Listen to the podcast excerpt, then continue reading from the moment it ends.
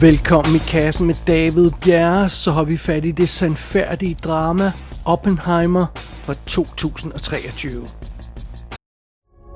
We imagine a future. And our imaginings horrify us.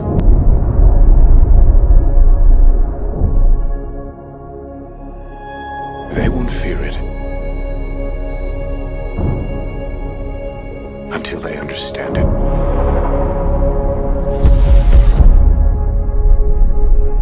And they won't understand it until they've used it.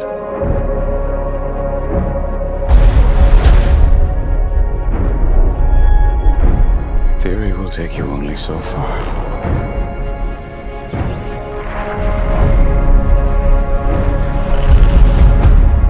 I don't know if we can be trusted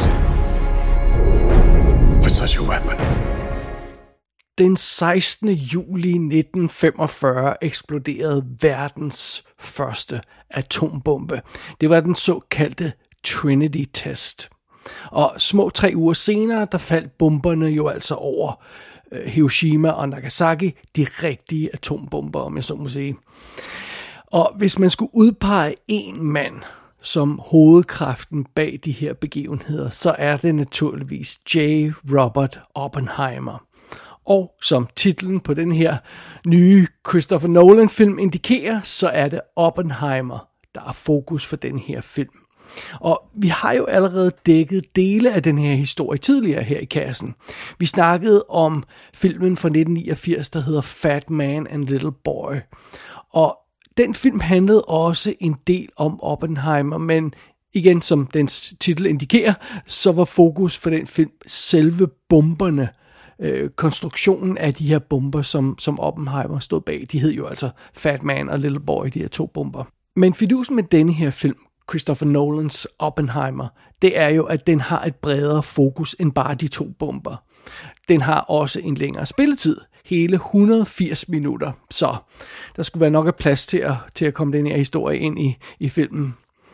Øh, da Trinity-testen løb af stablen uden problemer i 1945, og, og, og kort tid efter så faldt bomberne som sagt, så var øh, J. Robert Oppenheimer, han var hot shit, fordi det var ham, der havde ligesom guidet hele det her projekt afsted fra den videnskabelige side.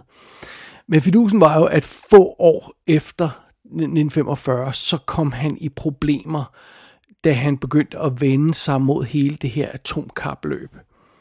Og i 1954 så mistede han sin sikkerhedsgodkendelse efter en høring, hvor man ligesom trak alle hans skeletter ud af skabet og mere eller mindre påstod, at han var russisk spion, hvilket var total nonsens.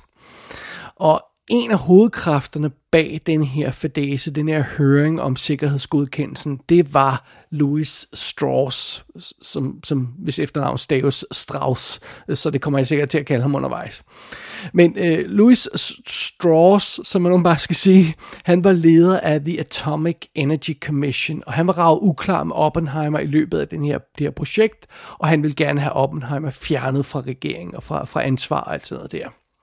Så, øh, men så er fidusen, at i slutningen af øh, 50'erne, så forsøgte Eisenhower at få Strauss, nu sagde jeg det, Strauss, Strauss øh, udpeget som handelsminister, og der var efterfølgende en senathøring om den udpegelse, og det er her, hele Oppenheimer-affæren kommer op til overfladen igen, fordi øh, det er gået op for nogle folk, at, at uh, Strauss han simpelthen ikke har behandlet situationen ordentligt. Og her er vi så hermed nået frem til, hvad Christopher Nolans indgangsvinkel til den her historie er. Nolan han bruger de her to høringer som ramme for historien i Oppenheimer-filmen. Øhm, dels bruger han den her øh, Oppenheimer sikkerhedsgodkendelseshøring, der foregår i et lille trængt rum øh, med en håndfuld folk. Øh, og så bruger han den her øh, Strauss øh, senathøring, som er sådan en kæmpe affære. Og det er så den del af filmen, der i øvrigt er filmet i sort-hvid, mens resten af filmen er i farve. Men det kommer jeg til at snakke mere om senere. Og gennem de her to nedslag i historien, de her to høringer, så går filmen tilbage igennem øh, Øh, tiden og, og, og fortæller så øh, Oppenheimers historie i sekvenser øh, ved, ved at tage afsæt i de her høringer. Og øh, øh, filmen dækker så hans øh, tidlige øh, akademiske år, hans, hans første videnskabelige gennembrud og, og hans øh, involvering i Manhattan-projektet og øh, hele konstruktionen af atombomberne og, og så også selve kapløbet for at få skabt de her to bomber. Og, og så dækker filmen så altså også det kontroversielle efterspil, der fik skubbet Oppenheimer ud på et sidespor. Det er simpelthen fokus for denne her tre timer lange film om Oppenheimer. Og filmen, den er som sagt skrevet og instrueret af Christopher Nolan, og øh, ham kender vi jo rigtig godt. Vi har jo dækket alle hans film her siden øh, i kassen, siden, siden øh, i kassen debuterede i, øh, i 2014. Der har vi dækket alle de film, han har lavet. Så det er Interstellar, Dunkirk og Tenet. Og øh, ja, man husker selvfølgelig også øh, de, nogle af de film, der kom før, Batman-trilogien og Inception og, og alt det andet halløj, han har lavet. Og øh, ja, han er jo sådan en, en ikonisk auteur nu, den kære Christopher Nolan. Det er alt sammen meget fint. Rollelisten i den her film Oppenheimer er så omfattende og fuld af så mange navne, at jeg vil ikke gøre det her med at gennemgå alle karaktererne og sige, hvad, hvad for andre film vi kender dem fra, og sådan noget, som jeg plejer at gøre. Så, så lad os bare lige tage øh, de vigtigste navne, og, og så lige nogle af de vigtigste skuespillere, øh, nogle af de kendte skuespillere, der dukker op undervejs, øh, og så lige bare lige få et overblik over det. Det er øh, Killian Murphy, der spiller hovedrollen som J. Robert Oppenheimer, han har jo arbejdet sammen med Chris Nolan adskillige gange før i, i hvad er det, seks film efterhånden, øh, så, så de kender han en rigtig godt. Det er Emily Blunt, der spiller Kitty Oppenheimer, som er Oppenheimers øh, kone, han bliver gift med, og som vi ser, ser i løbet af filmen. Øh, øh, der er ikke de store kvinderoller i denne her historie. Det er der altså ikke. Det var der ikke i virkeligheden, fordi det var hovedsageligt mænd, der, der stod bag det her projekt og var i regeringen og alt det andet haløjse. Øh, man kunne selvfølgelig have, have, have forsøgt at, at skrive ind, nu vi er jo øh, i fiktionsverden et eller andet sted her, så man kunne have forsøgt at skrive nogle kvindelige karakterer ind i historien på en eller anden plan. Det har man ikke gjort, og der er ikke særlig meget for de kvindelige karakterer at lave i den her film. Det kan man lige så godt sige fra start. Der er ikke meget for blond at lave i den her film. Hun har én god scene. Så ja, det må man ligesom tage med. Og, og det er jo meget sjovt, den her rolle, som Emily Blunt spiller, Kitty Oppenheimer, det er samme rolle, som Mrs. McLean, Bonnie Bedelia, spillede i filmen Fat Man and Little Boy fra 1989. Så det, det er et sjovt sammenfald. Alright, så har vi Matt Damon som Leslie Groves, der jo altså var den her general, der blev sat i spidsen for øh, den militære del af The Manhattan Project. Øh, så har vi Robert Downey Jr. som Louis Strauss, der altså er en lidt af en satan, alt lige, der er skyld i, at, at Oppenheimer han bliver skubbet ned fra pinden. Øh, øh, i, i, den, I forbindelse med de sekvenser om den høring, så har vi også Jason Clark og Tony Goldwyn i små roller, som spiller den her lille komité, der skal vurdere, om Oppenheimer kan beholde sin sikkerhedsgodkendelse. Øh, så er det Florence Pugh, der spiller Jean Tadlock. Det er øh, Oppenheimers øh, tidligere kæreste og elskerinde, mens han er gift, øh, som øh, jo endte med at, gå en forfærdelig skæbne med. Hun begik selvmord, eller også skete der noget slemt med hende, som ikke var helt legitimt. Det er der en masse kontrovers omkring. Vi snakkede om karakteren Jean Tadlock i forbindelse med anmeldelsen af Mulholland Falls, fordi øh, den historie i den film fra 1996, den er inspireret af, af, af ideen om Jean Tadlock, der, der havde den her forbindelse til en, til, til en berømt øh, videnskabsmand, og og, og, og, og helst ikke skulle gå i vejen for ham, var det, der var ideen det, i, i Mulholland Falls, og det er jo så også det, der måske var ideen i virkeligheden. Øh, men, men, men Florence Pugh, hun, hun, er, altså, hun har også kun en håndfuld scener i den her film, så det er ikke... Øh, ikke fordi det er så meget, og halvdelen af dem er hun nøgen i, øh, hvilket der blev gjort stort, stort nummer ud af, af, at der var otte de her grafiske sexscener i den her film. Det passer ikke. Øh, øh der er en lille håndfuld sexscener. Det, det, det, det, så det er to, to hånd, øh, sexscener, tror jeg det er, og that's it. Alright, videre i rollelisten. Vi har øh, Josh Hartnett og David Crumholtz og, øh, og øh, Michael Angar Angarano, Angarano, tror jeg man siger, som, som, øh, som nogle af de her forskere, der arbejder sammen med Oppenheimer. Så det, altså det er ansigter, man uden tvivl vil genkende. Man vil genkende sådan noget som Alex Wolf, Josh Peck, øh, David Dasmalchian, som jo vi har haft i kassen et par gange, og som, som også har været med i, øh, i flere af Nolans andre film. Øh, så har vi Olivia Thirlby i, i, jeg tror det er to scener, hun er med i. Rami Malek dukker op i en lille rolle som en, en videnskabsmand, der får en, øh, får en vigtig hånd at spille senere i filmen. Matthew Modine er med i en lille rolle. Alden øh, Ehrenreich, som vi kender som, som Han Solo, han, han, han er med i den her rammehistorie i forbindelse med Robert Downey Jr.-karakteren. Øh, Kenneth Branagh dukker op som Niels Bohr. Øh, øh, en lille smule weird casting. Kenneth Branagh har været med i andre øh, Chris Nolan-film, altså Dunkirk og, og Tenet, men, men øh, han ligner jo ikke Niels Bohr på noget plan, og han snakker ikke som Niels Bohr, og, og ser ikke ud som Niels Bohr, så, så øh, ja det, det må bare være sådan noget med, at han gerne vil have Kenneth Branagh med på sin rolleliste, og, og, og respekt for det. Øh, Tom Conti dukker op som Albert Einstein. Gary Oldman har en scene som Harry Truman. Casey Affleck har en lille rolle som en, som en suspekt militærmand. James Remar dukker op øh, i en, i en øh, rolle som politiker. Uh, og, og sådan kunne man blive ved. Der er utallige kendte skuespillere, der dukker op i mindre roller. Og nogle gange så virker det som om, man tænker, ah, det, der, det er godt nok sjovt at hive det der skuespiller ind til sådan, så stor en skuespiller ind til så, så lille rolle. Så har rollen været større, eller er det bare en vendetjeneste, fordi alle vil med i en Chris Nolan-film. Øh, det er svært at sige. Og så ud over alle de her kendte navne, så er der også masser af kendte ansigter på bit part players, som man har set tonsvis af andre ting. Det er meget, meget omfattende rolle, det som jeg nævnte tidligere. Så ingen grund til at træde mere rundt i den. Lad os kaste os over anmeldelsen, men lad mig først lige nævne, at øh, filmen her, for en god ordens skyld, jo altså, den er skrevet af øh, Christopher Nolan, men han har baseret den på bogen, der hedder American Prometheus, øh, som er skrevet af Kai Bird og Martin Sherwin. Og, og Ja, det, det, det er den, han har baseret øh, øh, manuskriptet hovedsageligt på. Der er tonsvis af bøger om Manhattan Project og, og, og Oppenheimer og sådan noget, men det er den, der specifikt er kredit, krediteret i, i rulleteksterne. Og jeg har faktisk købt den som lydbog, jeg har bare ikke hørt den igennem endnu. Så, øh, så, men øh, men øh, ja, simpelthen det er, det er forklaringen bag det. Alright, videre i øh, selve anmeldelsen af Oppenheimer. We're in a race against the Nazis.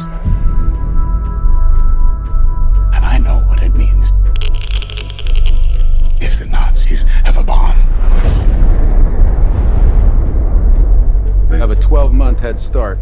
18. How could you possibly know that? We've got one hope. All America's industrial might and scientific innovation connected here. A secret laboratory. Keep everyone there until it's done Let's go recruit some scientists. Build a town, build it fast. If we don't let scientists bring their families, we'll never get the best. Why would we go to the middle of nowhere for who knows how long? Why? Why? How about because this is the most important thing to ever happen in the history of the world? Ja, men her er den jo så Christopher Nolans tre timer lange film om J. Robert Oppenheimer. Er man dog. Men øh, det her, det er jo ikke en af de originale øh, Christopher Nolan historier, som for eksempel øh, Inception, øh, Interstellar eller Tenet. Øh, det her, det er jo baseret på en virkelig historie, og ovenikøbet en ret kendt virkelig historie. Så hvad kan Chris Nolan egentlig bringe til bordet i den her forbindelse, som vi ikke har set før? Øhm, som jeg nævnte i forbindelse med Fat Man and Little Boy anmeldelsen, så er det her jo en, en stor historie at fortælle, øh, lidt afhængig af, hvad for et fokus man vælger. Men altså historien om atombomben, skabelsen af atombomben, er en stor historie, der går over mange år og involverer 100.000 af mennesker.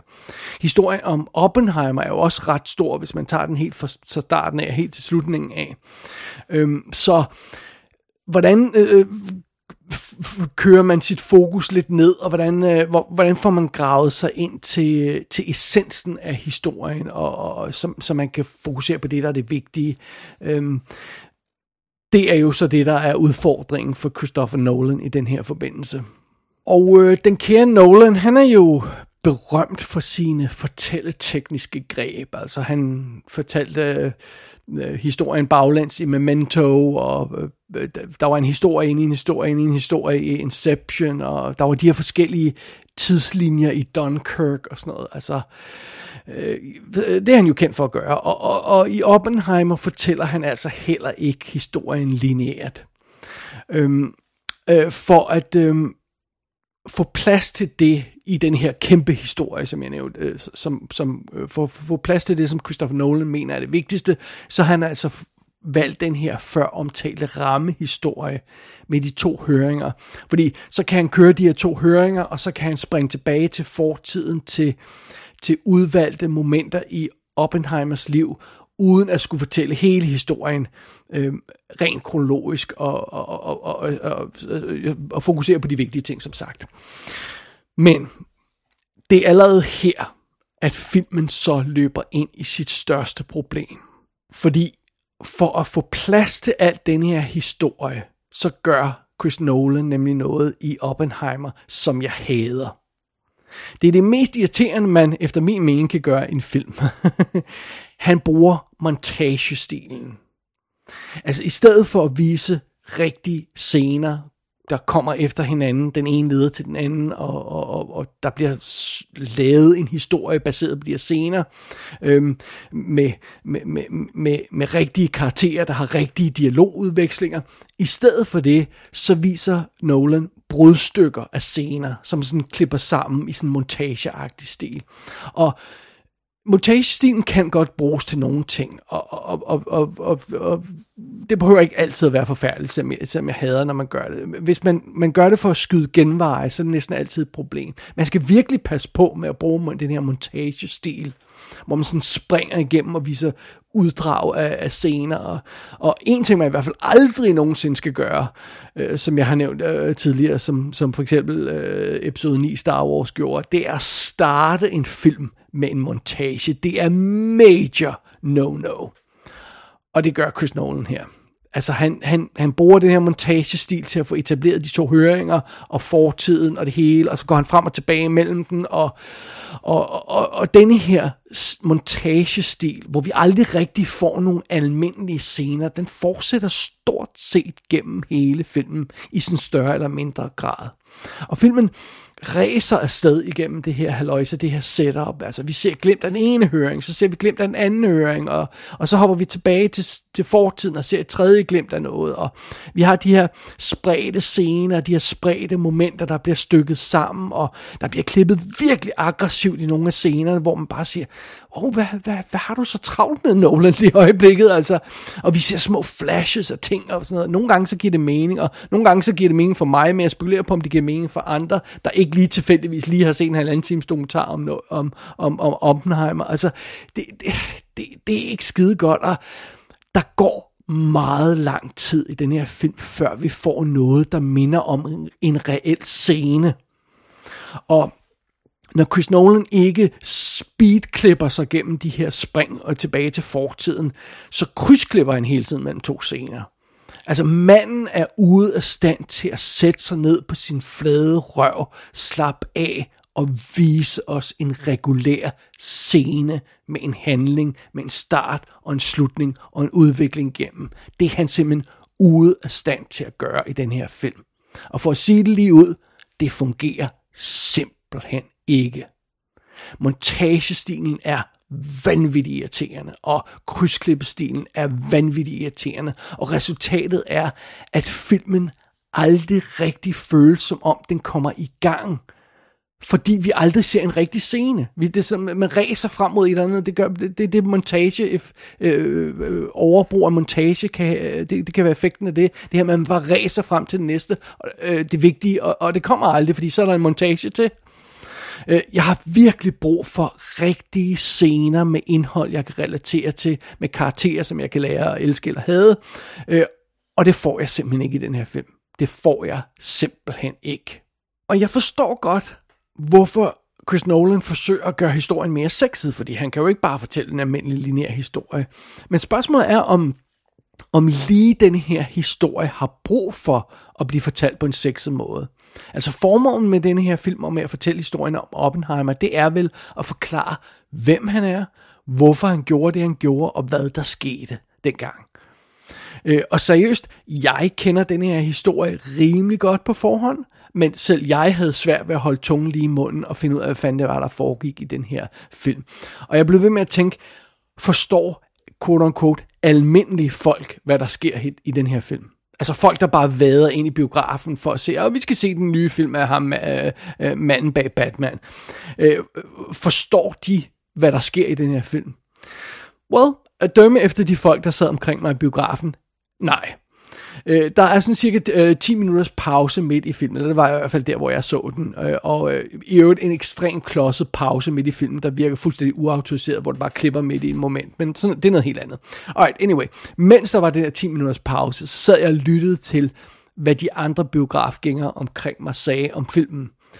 Og øh, noget af det, jeg blandt andet hørte, det var, at der var et par i 30'erne, der sad ved siden af mig, og så var der en familie foran mig, der sad med, med, med blandt andet tre teenage-knægte. Og det jeg kunne høre, de snakkede om, det var, de forstod simpelthen ikke kronologien i den her historie. De forstod ikke de her spring frem og tilbage i tiden. De, forstod, de forstod ikke, hvilket årstal tingene foregik i. Øh, det står der naturligvis heller ikke på skærmen, fordi hvorfor skulle Chris Nolan hjælpe os med det?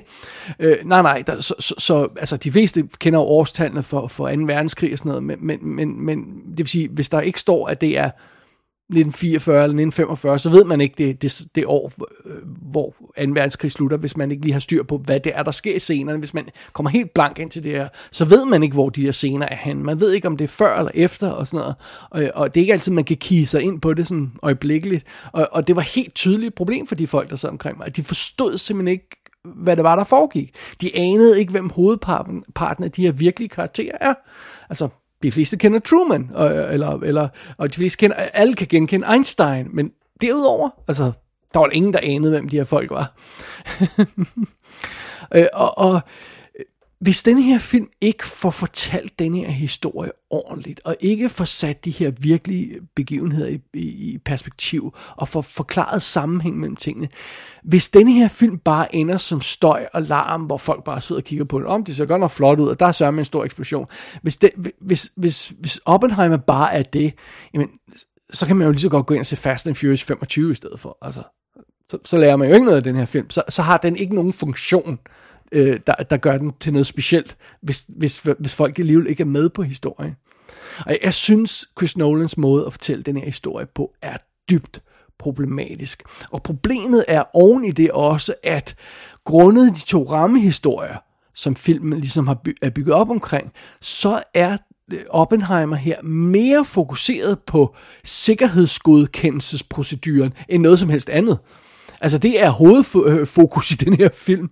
Det her føles ikke som historien om skabelsen af atombomben. Det her, det er Oppenheimer, The Security Clearance Years, eller, eller, eller øh, øh, man kunne også have kaldt filmen Sikkerhedsgodkendelse, The Movie, øh, fordi det er det, der reelt føles som om, det er hovedfokus for historien her.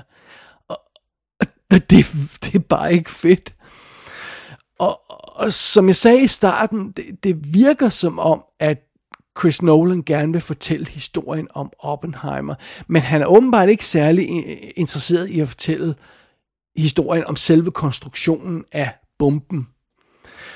Og det betyder så også, at den del af historien er meget mangelfuld.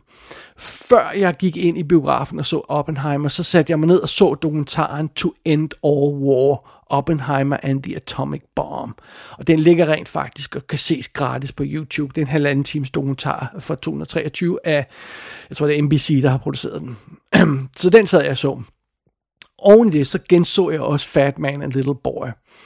Øh, så jeg var rimelig godt klædt på til, øh, til Oppenheimer her. Øh, jeg var forberedt på, hvad der ville ske. Jeg havde overblik over historien. Og det var også derfor, netop fordi jeg havde alt det her friske i tankerne, så var filmens mangler på, på, på det her område omkring selve konstruktionen af bomben, øh, filmens mangler på det område var ret åbenlyse for mig. Altså, i denne her film, er det overhovedet ikke tydeligt, hvordan den her bombe egentlig bliver skruet sammen. Jeg, jeg synes, det var problematisk nogle gange i, i, i Fat Man Little Boy at få overblik over, hvordan det egentlig skete, men det er meget mere tydeligt, hvad der sker i den film, end det er i den her. Øh, der er ingen fornemmelse for alle de her folk, og de her forskellige videnskabsfolk, og, øh, der arbejder med alle deres enkeltdele øh, på den her bombe, hvordan det foregår i, i, i, i den her film. Øh, det, det har man slet ikke, og der, der, der er slet ingen øh, fornemmelse af, hvor langt vi er i produktionen af den her atombombe. Ikke på nogen ordentlig måde her i Oppenheimer. Øh, faktisk er der så re- lidt reel info om, om, omkring bombens fremskridt i den her film, at Christopher Nolan han blev nødt til at ty til en, en, en popsmart dummy illustration af, af fremskridtet. Øh, øh, en tidlig scene, der, der viser de to kæmpe, store sådan, glaskubler, øh, øh, øh, og siger, Nå, men vi skal bruge så meget af, af plutonium, og vi skal bruge så meget uranium, eller hvad det er, fanden det er. Øh, og så kommer de sådan små, øh, øh, hvad hedder det, marmorkugler øh, øh, i, i de her glas, for at vise, hvor meget materiale de har. Øh, og så ser man i løbet af filmen, at de her glas bliver fyldt mere og mere op, og så når det er fyldt op til toppen, så har de altså materiale nok til at lave de her bomber. Det er sådan en low-tech øh, øh illustrativ måde at gøre det på, som Chris Nolan bliver nødt til at tage i brug, fordi altså, der er ingen ingen indikation i filmen af, hvor langt det her øh, fremskridt er med de her bomber. Øh, og, og, og det er jo også sådan, så i den her film, der tester de bomben, uden at vi overhovedet har set dem bygge øh, bomben færdig. Og de laver den her Trinity-test, og vi har slet ikke sådan en fornemmelse af, at den her bombe var klar. Men det er den så åbenbart. Og efter den her Trinity-test, som går godt, så er der pludselig to rigtige bomber, som vi aldrig nogensinde har set dem bygge. Vi har ikke engang nævnt navnet på de her bomber, som jo altså er Fat Man og Little Boy. Og oven i det, så bliver bomberne smidt over Japan off-screen. Så det betyder, at vi får slet ikke fornemmelsen af, hvor forfærdelige de her atombomber er, øh, som filmen et eller andet sted handler om jo. øhm, og, og, og, og det er også underligt, fordi det betyder så, at filmen er nærmest klinisk renset for, øhm, for information og billeder af, af, af bombens øh, øh, øh, forfærdelige eftervirkninger og strålingsfar, altså alle de her øh, stråleskader og grofulde dødsfald, og folk får brændt huden af og bliver maltrakteret og alt det her løjse. Øh, vi hører lidt om det, og, og vi får fortalt noget om det, og, og Oppenheimer ser filmoptagelser af det, men vi ser det ikke. Så det bliver slet ikke nærværende eller skræmmende i filmen, den her reelle atomtrussel, som, som øh, det hele immer væk handler om. Det bliver slet ikke nærværende på nogen måde i filmen. Og øh, jeg havde, jeg havde troet, det var her Oppenheimer ville slå filmen Fat Man and Little Boy. Øhm, fordi den film, den slutter med Trinity-testen. Og jeg havde håbet på, netop fordi øh, Oppenheimer-filmen fortsætter og, og, og handler om, om eftervirkning også, så ville jeg havde håbet på, at den her film ville virkelig dykke ned i bomberne og, og konfrontere Oppenheimer med effekterne af, af hvad der sker, og, og vise os, hvad der sker, og illustrere, hvor forfærdelige bomber er. Øh, og, og, og, og jeg havde også håbet, at den ville kaste ud i en diskussion om, om det større perspektiv med, med atombomber og, og de moralske tømmermænd, øh, efter at have slået alle de her folk ihjel. Men, men, men, men og, og, og de ting er, er, er, er, er nævnt i filmen, og er med i nogle scener og sådan noget, men, men, men, men den her film, Oppenheimer, er slet, slet ikke god til at, at, at, at, ordentligt hive fat i, det, i, det, i den moralske vinkel og takle den. Øh, der synes jeg, Fat Boy and Little uh, Fat Man and Little Boy filmen gør det meget, meget bedre og illustrerer, hvor problematisk den her situation er. Uh, netop også fordi vi, vi for eksempel i Fat Man and Little Boy ser vi jo no, nogle af de uh, videnskabsfolk, der bliver slået ihjel uh, under produktionen af atombomben, øh, øh, øh, og vi ser, hvor forfærdeligt det er at blive, at blive dræbt af stråleskade. Det ser vi ikke her. Der er ikke engang nævnt, at der er nogen, der bliver slået ihjel under produktionen af de her bomber. Øhm, og, og, og, i, og i stedet for at bruge tid på det, i stedet for det, som jeg, som jeg personligt synes er det vigtige i den her historie, i stedet for at bruge tid på det, så bruger Chris Nolan tid på Oppenheimer og Strauss øh, høringerne. De får masser af plads. Øh, og jeg synes, det er den helt forkerte prioritet, den her film har. Og de her høringer er den helt forkerte indgangsvinkel til historien. Så ja, der må jeg indrømme, at jeg er en smule skuffet øh, over Oppenheimer. Men øh, hvad så med selve filmoplevelsen? Er, er Oppenheimer en film, der er værd at se i biografen? Well, det er du som regel, når man laver en film for 100 millioner dollars, og det er efter sine det, der er budgettet på denne her film. 100 millioner dollars. Øh, nogle steder står der 180 millioner dollars. Det skyldes et fejlcitat fra et interview med Chris Nolan, øh, så vidt jeg kan gennemskue. Så det, øh, 100 millioner dollars altså, virker som om, det er det rigtige budget her. Tenet kostede 200 millioner dollars, og lignede en 200 millioner dollars film. Det må jeg indrømme. Og jeg ved ikke, om jeg synes, at Oppenheimer egentlig ligner en 100 millioner dollars film. Altså, der er ikke en eneste actionscene i den her film, sådan en kæmpe actionscene, der, der, der, hvor man siger, åh, oh, ja, den har kostet penge, den der scene. Der er ikke rigtig nogen udstyrsstykke scener i den her film. Øh, Sel- selv ikke engang den der ikoniske Trinity-test er sådan, super kæmpe, vild og imponerende. Altså, altså, øh, den er ikke oppe i det røde felt i hvert fald, hvor man bare siger, wow, hold kæft, sikkert noget, sådan har jeg aldrig set før. Altså, jeg har set den her scene før, jeg har set de rigtige billeder af, optagelserne, og jeg har set, øh, og jeg har set øh, en version af den her scene i, i Fat Man Little Boy, og, og, og, og det er ikke fordi øh, Oppenheimer-filmen er, er specielt meget mere imponerende, end det jeg har set før. Altså, det, det, det er sådan lidt på niveau. Øh, der skal altså mere end bare sådan nogle slow motion skud af bulrende ild til at imponere mig, øh, må jeg indrømme. Og jeg er sådan heller ikke super imponeret over filmens visuelle side. Uha, der er skudt på, på IMAX-kamera, og det er altså meget fint, men der bliver ikke gjort så meget med de der IMAX-billeder, må jeg nok indrømme. Altså, det er flot, men, men der er så mange film, der, der, der er flotte, og jeg, jeg ved ikke om... Altså, jeg synes, Chris Nolans film normalt føles mere unikke, øh, Øh, eller, eller føles unikke, og, og, og, og det synes jeg ikke rigtig Oppenheimer gør. Øh, mm, altså, ja... Øh, og, og i interviews har Chris Nolan snakket om, at den her film er lavet fuldstændig uden brug af CGI øh, jeg ved ikke rigtig, hvad alle de her CGI-folk, der er krediteret i rulleteksterne, så egentlig lavede, men øh, øh, måske skal man forstå det sådan, at han mener, at selve eksplosionen, som man ser for eksempel i Trinity-testen der, den er lavet øh, med en rigtig øh, eksplosion, uden at man har skabt det computer. Man har brugt computer, man har brugt CGI i den her film. Øh, men alle medier kører altså u- ukritisk videre med den her historie om, at, at der ingen computereffekter er i Oppenheimer, og det er allerede ret løgn. Øh, så, så, men, men, men, øh, men fair nok, der, der, der er ikke sådan de her kæmpe imponerende CGI-sekvenser i den her film. Det er der så, det er der så ikke. Øh, og igen, det føles ikke som sådan en, en kæmpe, ja, 100 millioner dollar film. Det meste af tiden, det gør det altså ikke. I øvrigt så jeg Oppenheimer her i 70 mm og i, i det der 2,2 øh, til 1 widescreen format, tror jeg det er, øh, øh de viser i, i 70 mm.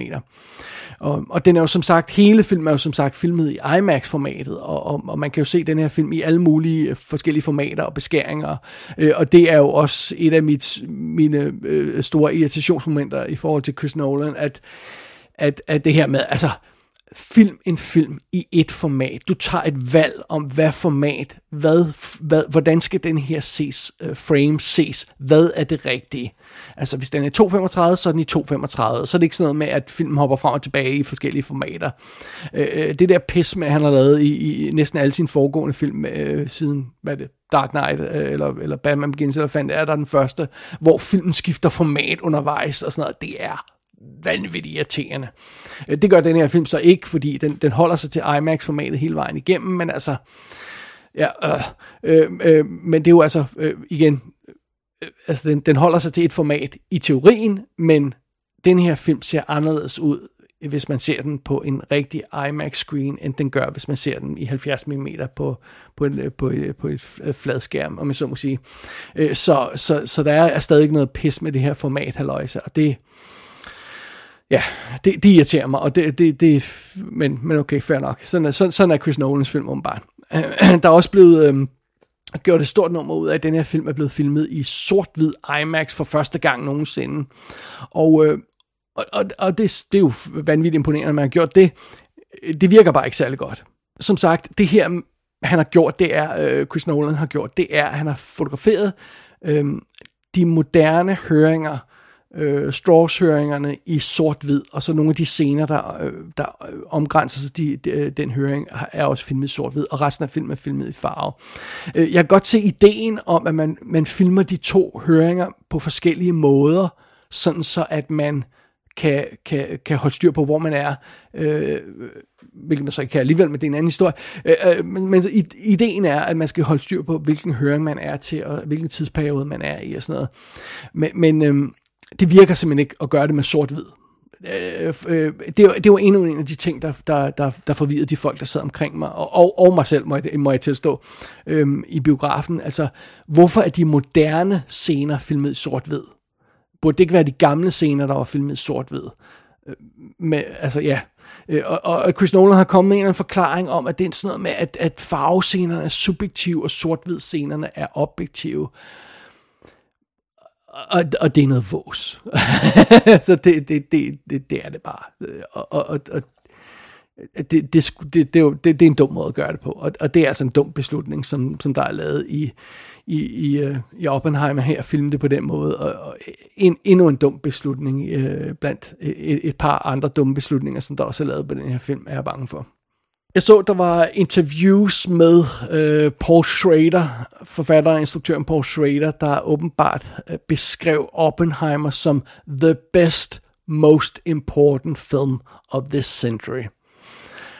Det er også noget vås. Altså, selv hvis man kender historien på forhånd, og dermed kan finde hoved og hale i den her kryptiske fortællestil, øh, så er det stadigvæk ikke århundredet film. Øh, altså historien bag filmen er vigtig. Ja, det er den. Hele atomkraft, øh, øh atom, øh, kernekraft øh, og øh, atombombe-ræset øh, der er, er en vigtig historie at fortælle. Det her, det er bare ikke den mest effektive præsentation af den historie, man kunne lave.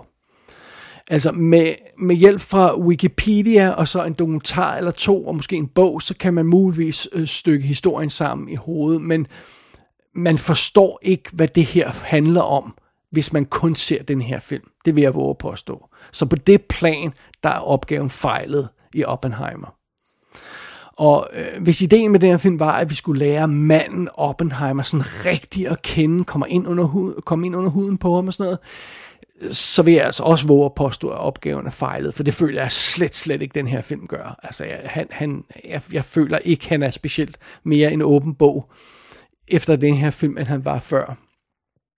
Oven i det, så er der altså adskillige fodfejl, øh, små fodfejl i den her film med klodset og gumbetunge scener, hvor tingene er skåret ud i pap, og der er en enkelt scene, der er decideret uforvildt komisk, hvor man bare sidder og griner af den, og det tror jeg ikke er meningen det, det er ikke skide godt. Og som, som jeg allerede har nævnt tidligere, når det gælder filmens fortællestil, så finder jeg den vanvittigt frustrerende. Øh, der går virkelig lang tid, før denne her film har en mindeværdig scene. Det er efter næsten tre kvarter, da Matt Damons Leslie Groves han bliver introduceret. Øhm, og, og overordnet set alt i alt, så er der ganske få mindeværdige scener og mindeværdige momenter i den her film. Og, og, og det er alligevel utroligt grundet, hvad det er, den her film handler om. Det emne, den handler om, og hvem der står bag og sådan noget. Altså, det, det, det burde have været en bedre film, det her. Jeg, jeg kan simpelthen ikke undslippe, at Oppenheimer-filmen er en skuffelse. Det er ganske vist en Chris Nolan skuffelse, øh, som er i en anden liga end andre skuffelser. Men det er stadigvæk en skuffelse, den her film. Det her, det var ikke den Chris Nolan film, jeg vil have, og det er i hvert fald heller ikke den atombombefilm, jeg vil have. Så meget kan jeg konstatere. Som man måske kan huske, så havde jeg visse problemer med Tenet, da jeg anmeldte den, om. jeg sagde, at den sikkert ville blive bedre ved gensyn, og det er den også øh, blevet, men, men den har stadigvæk nogle store problemer. På trods af de problemer, der er i Tenet, øh, så har jeg set den film seks gange. Og jeg kommer til at se den igen, og formodentlig snart, fordi nu er jeg sådan lidt i Chris Nolan humør. Øh, seks gange for en film, som har nogle store problemer, det er alligevel meget imponerende. Men jeg vil altså godt nok konstatere, Oppenheimers problemer er større. Det her bliver ikke en film, jeg kommer til at se igen og igen.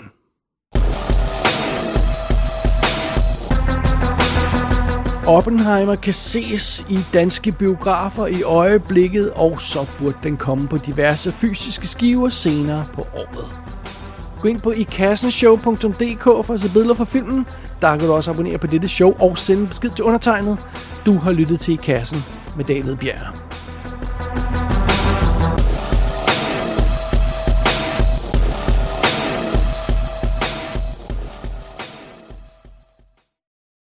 You are the man who gave them the power to destroy themselves. And the world is not prepared.